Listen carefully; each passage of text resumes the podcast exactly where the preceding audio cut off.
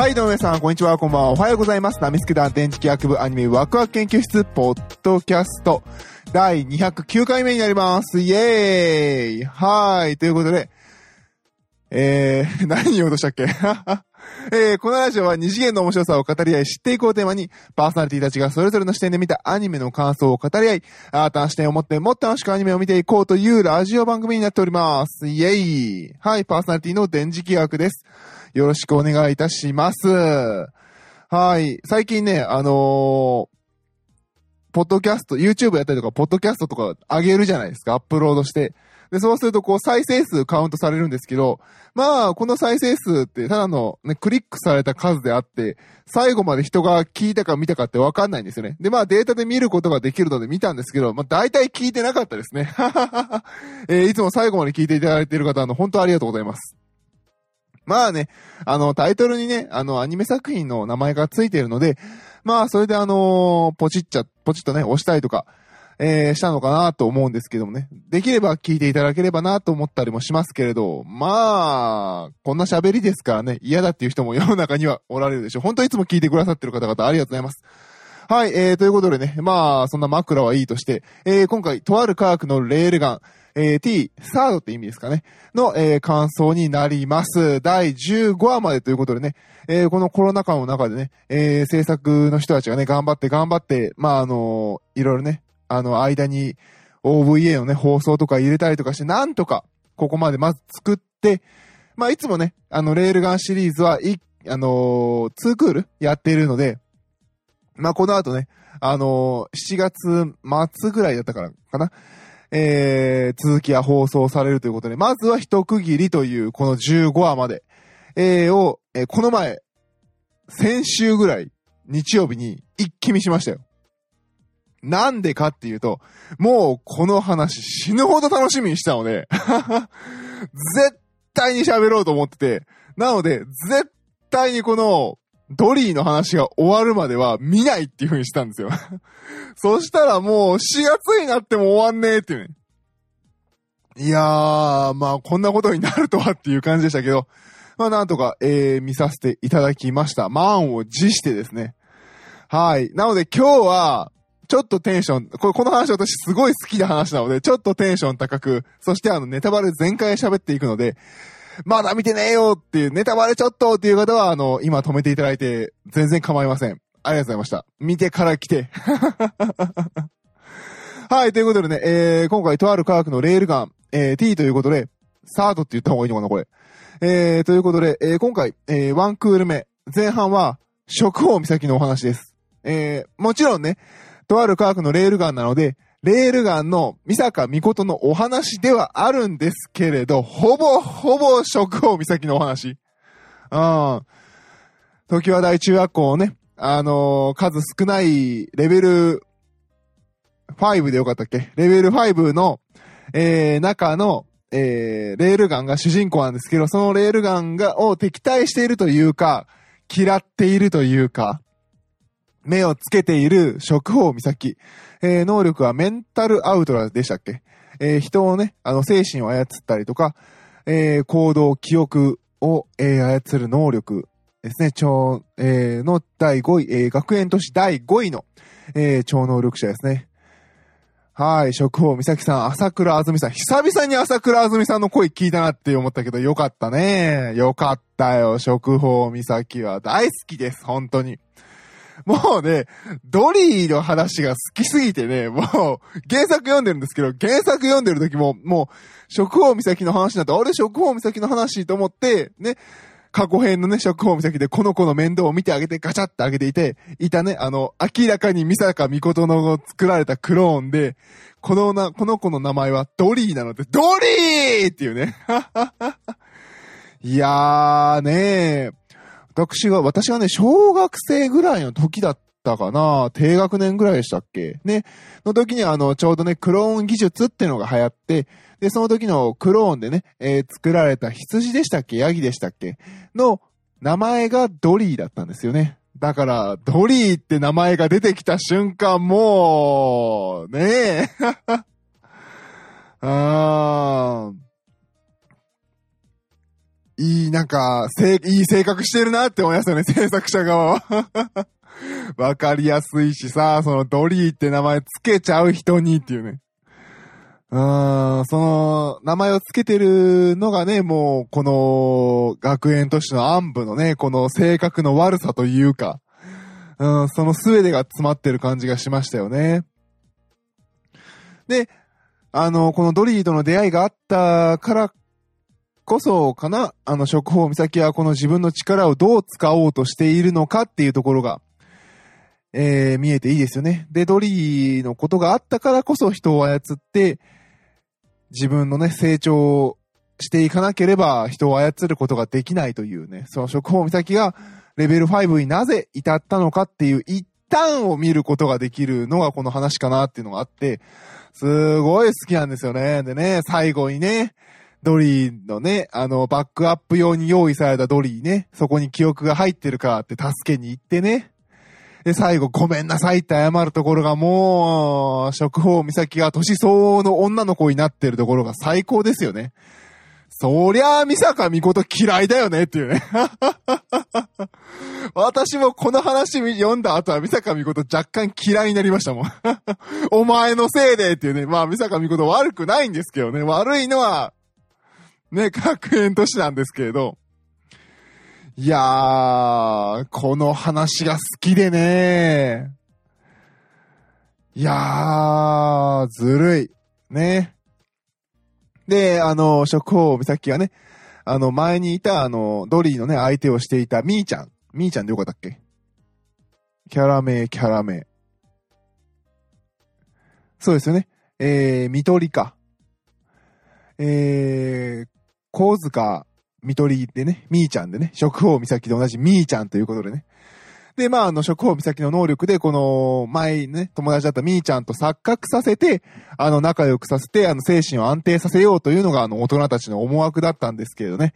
えー、ドリーはね、抱きついて、その時に、くんくんと匂いを嗅ぐんですよね。で、匂いが違うので、別人だったっていうのを把握してるっていうところなんですよね。いやー、よかったよね。また、みーちゃんが富田みゆさんなんですよね。いやー、うまい子連れてきたね。ここに、ここにいい子当てたわっていう感じもするしね。いいお話でした。もう、この話が本当に好きでさ。この話をしたいがために、もう、この神木、神木 あの、1月2月さんがずーっとこの、レールガンに対しては触れずに言いましたからね。いやー、でね、レールガンこう見始めてね、途中で気づきましたよ。インデックスの方の3機も俺見てねえなってことに思い出しましたよ。なんか貯めようと思ってるうちに見るタイミング失ってましたね。ちょっとこの喋った後、上条さんの活躍をね、えー、見たいと思っております。そうですね。あとね、もう一個あるんですよね。あのー、食法美咲がね、好きになって、美坂美琴が嫌いになる話が 嫌いってわけじゃないんですけどね。えー、食法美咲をね、好きになるお話があって、あの、原作の方。私もね、原作はね、全部読めてないんですよ。悲しいことにね、16巻で今読んでる途中で止まってるんですよね。もう、まあ、仕事にかまけてというか、まあ、自分に言い訳して読んでないだけなんですけどね。いやーもう、かまちが書くスピードが速すぎて。俺が読むスピードよりかまちが書くスピードが速いっていうこのおかしな話なんですけど。えー、その中でね、あの、新薬とある魔術のインデックス11巻。えっ、ー、と、今回はね、レールガンの話で、食本岬ええやんって思った人はね、ぜひこのね、11巻読んでください。確か11巻だったはず。えー、まあね、あの、検索して表紙見ていただければわかりますけれど、えー、新薬とある魔術のインデックス11巻が、食法岬会です。で、食法岬が、今、えっ、ー、と、小学生やったかな？の頃のお話です。過去編です。上条東馬が、インデックスにあって、記憶を消える前の時のお話です。ね？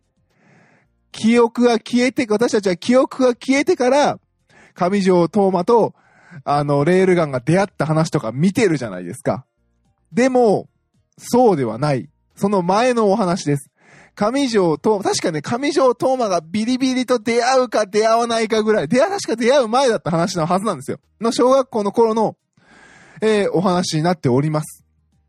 で、えー、っと、あのーこれは、あの、小学生やったかなの頃のあの、みさ、あのー、みさかじゃない、えー、食宝みさきが上条東馬に助けてもらうお話になっております。ヒーローに。で、あのーやっぱり、食宝みさ、なんと、もうちょっと結構読んだの14年か、これ。14年か。ごめんなさいね、記憶はもう6年前か。それ記憶薄れるわな。まあ、あのー食宝美咲が、た、まあ、まあ、正義というか、確か何かを戦い、戦いやったかな？なんか止めに行って、で、まあ、まあ、よくある上条さんに助けてもらいますと。いうお話になってて、実は食宝美咲は上条東馬と出会っていたっていう、そのお話が、この11巻に書かれてます。だから、あの、レールガンでね、上条東馬が到着した時に、あの、タイミング力良すぎて引いちゃうわーって言ってたじゃないですか。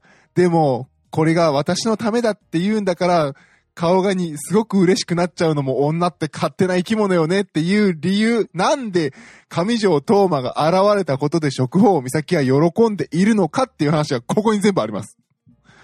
なので、あのーぜひね、今回良かったなーって思った人はね、あのーこの11巻、えー読んでください。で、これから私はこの11巻を中身のネタバレを喋るので、あの、読むわーっていう人はここで止めてください。で、まああの、11巻のオチの話しますね。もう完全なネタバレですからね。あの、まああの、いろいろ戦いがあって、食王美咲と一緒に上条東馬が敵を倒したのかな？の時に上条東馬が怪我を負うんですよ。頭に怪我を負います。それこそあの、インデックスの時のようにね、お前何回頭やられてんだって感じなんですけど、で、えー、上条東馬が頭に傷を負って、確か脳だったかな？に傷を負って救急車を呼びますと。で、電話に出たのがカエル先生かなんかで、で、あのー上条東馬の方の精神操作、君の能力を使って、な、なんで精神操作がその能力で助かるのかいまいちよくわかんなかったんですけれど、その脳にね、あの、君の電気信号で刺激を与え続ければなんとか持つから、それで助けてくれっていう、助けることができると。で、あの、食宝美咲は分かってやるっていう。でも、まあ、なんでやねんってツッコミが入るんですけど、でもそれをやると、あの、君に関する記憶を、脳に電気を与えることで助かるんだけど、確かね、君、あの、食宝美咲に関する記憶を保持できない頭になってしまうよって言われるんです。でも私はこの人を助けたいって言って、食宝美咲は上条東馬を助けるんですよ。だから上条東馬と会ったりすると、あ、ビリビリの友達なんだとか、食宝美咲さんなんだってその時は認識できるんですけど、その離れた後に自分の脳に食宝美咲っていうのを保持することができなくなってるんですよ。それが今の私たちが見ている上条東馬なんですよ。ね？で、小学校の頃にね、上条東馬に会ってる食宝美咲でね、その頃はお前胸つるぺただなって言われたわけですよ。で、まあ、なんやかんやあって二人で危機を乗り越えて、で、自分のことを忘れてもいい、この人を助けたいって言って助けた食宝美咲ね。で、あのー自分の能力、で、自分の能力が強くなって、他の人を操って他の人のね、記憶を見ることもできるわけなんですよね。だから、あの、直接自分が時和台から出て見に行かなくても、しょあの、上条東馬が何をしてるのかを知ることができる。で、上条東馬にね、胸が大きい方が好きって言われたので、まあな、頑張ってかわかんないんですよ。でもあの、中学生に似合わぬ体つきになったじゃないですか。なのに、あの、時和台のレールガンが現れて、上条とツルペタのね、あの、レールガン、昔の自分のような体型のレールガンが現れて、で、あのーで、なんかね、上条東馬と仲良くなってる。まあ、そりゃ嫌いになるよねっていうね。ああ、いい話でしたよ、この11巻は。あ、でもこの11巻の表紙見ると、中学生の服着てるから、中1の頃の話だったのかな小学生じゃなくて。ちょっと忘れましたけど。確かこの時は、レベル5じゃなかったのかなちょっと記憶はもうあやふやですね。うん。まあそういう過去編の話があるんですよ。うん。だから、上条東馬はね、好きっていう体つきなりの、で、自分の能力で自分のことを忘れてもこの王子様を、ヒーローを救うんだって言って作ったのに、今ビリビリと一緒にいるっていうね。まあ、そりゃ嫌いになるよねっていう。うん。意外とそういう話がね、食宝美咲にあったりとかして、私は結構食宝美咲好きです。で、あの、他をね、新訳私が今読んでる16巻以降に、えー、食法岬が表紙に出てる回もあるので、ちょっと早く読みたいなとは思ってはいるんですけれど、いかんせんまだ読めてません。っていうのが今の反省点ですね。その反省点はどうでもいいんですけど。はい。なのでね、あのー、今回、えー、レールガンをすごいめちゃめちゃ楽しみにしていたので、本当もう最後の15話はね、うん、あの、ごめんなさいって、ね、あのー、独白するところはもうほんと涙なしでは見れないシーンでしたね。でね、あのー、やっぱり、こう原作とかね、あの、この、そのレールガンの原作も、インデックスの原作も読んでて、あの、私の中では、食法岬ってそんなに悪いやつの、多分これをアニメだけ見てる人は、食法岬って何考えてるかわかんなくて裏で操ってるおかしいやつっていうイメージだって見てて、ああ、こうだったんだっていう感動がね、味わえて羨ましいなと思いますね。私はもう、あの、小説の方も、漫画も読んでたんで、そうなんだよ。食法はそうなんだよとか思いながらね、えー、ずっと見ておりました。15はね、一気に見れましたけど、やっぱ面白かったですね。うん。今後もね、あのー、楽しみなので、えー、ぜひね、見ていきたいと思います。ただね、まあ、あの、7月末か、どうしようかな、またまとめてみようかな。ちょっと悩みながら、えー、見たいと思います。まあ、その前にね、まず原作読んで、インデックスの方の3期も読まない、3期もね、見ないとね。いやー、だってね、あの、垣根提督が出てくるじゃないですか、1話の方で。最初の方で序盤で。俺、垣根提督の声初めて聞いたなとか思いましたもん。いやいや、ちげえよ、みたいな。聞いとけよ、ちゃんとそう、あっちでっていう感じでしたね。はい。えー、ということでね、いかがでしたでしょうか？えー、今回はね、ネタバレ満載で喋らせていただきましたけど、ぜひね、あのー、新薬とある、ま、魔術のインデックス11巻をね、読んでみてください。あの、前後読んでなくても全然大丈夫です。なんかよくわかんないですけど、11巻からいきなり過去編始まるんで、過去編というか、11巻だけ急にその、過去のその、食王さんの話が始まるので、あの、全然前後関係なしにこれだけ読んで大丈夫です。はい。えー、アマゾンで中古9円ですけど、あの、まあこの、ラジオで中古進めるのは良くないな。あの、新刊で買って。残り3点あるから。はい、えー、ということで、ね、あの、ぜひぜひ読んでみてください。はい、ということで今回は、とある科学のレールガン T、えー、サードかな？の感想、15話までの感想をお届けいたしました。皆さんはね、どうでしたかね？楽しんで見ていただ、見ましたかね？はい、えー、いつもどう示したっけ、ラジオ。はい、ということでね、えー、とある科学のレールガン、えー、T の感想でした。パーソナリティ私、電磁気役でした。どうもありがとうございました。バイバイ。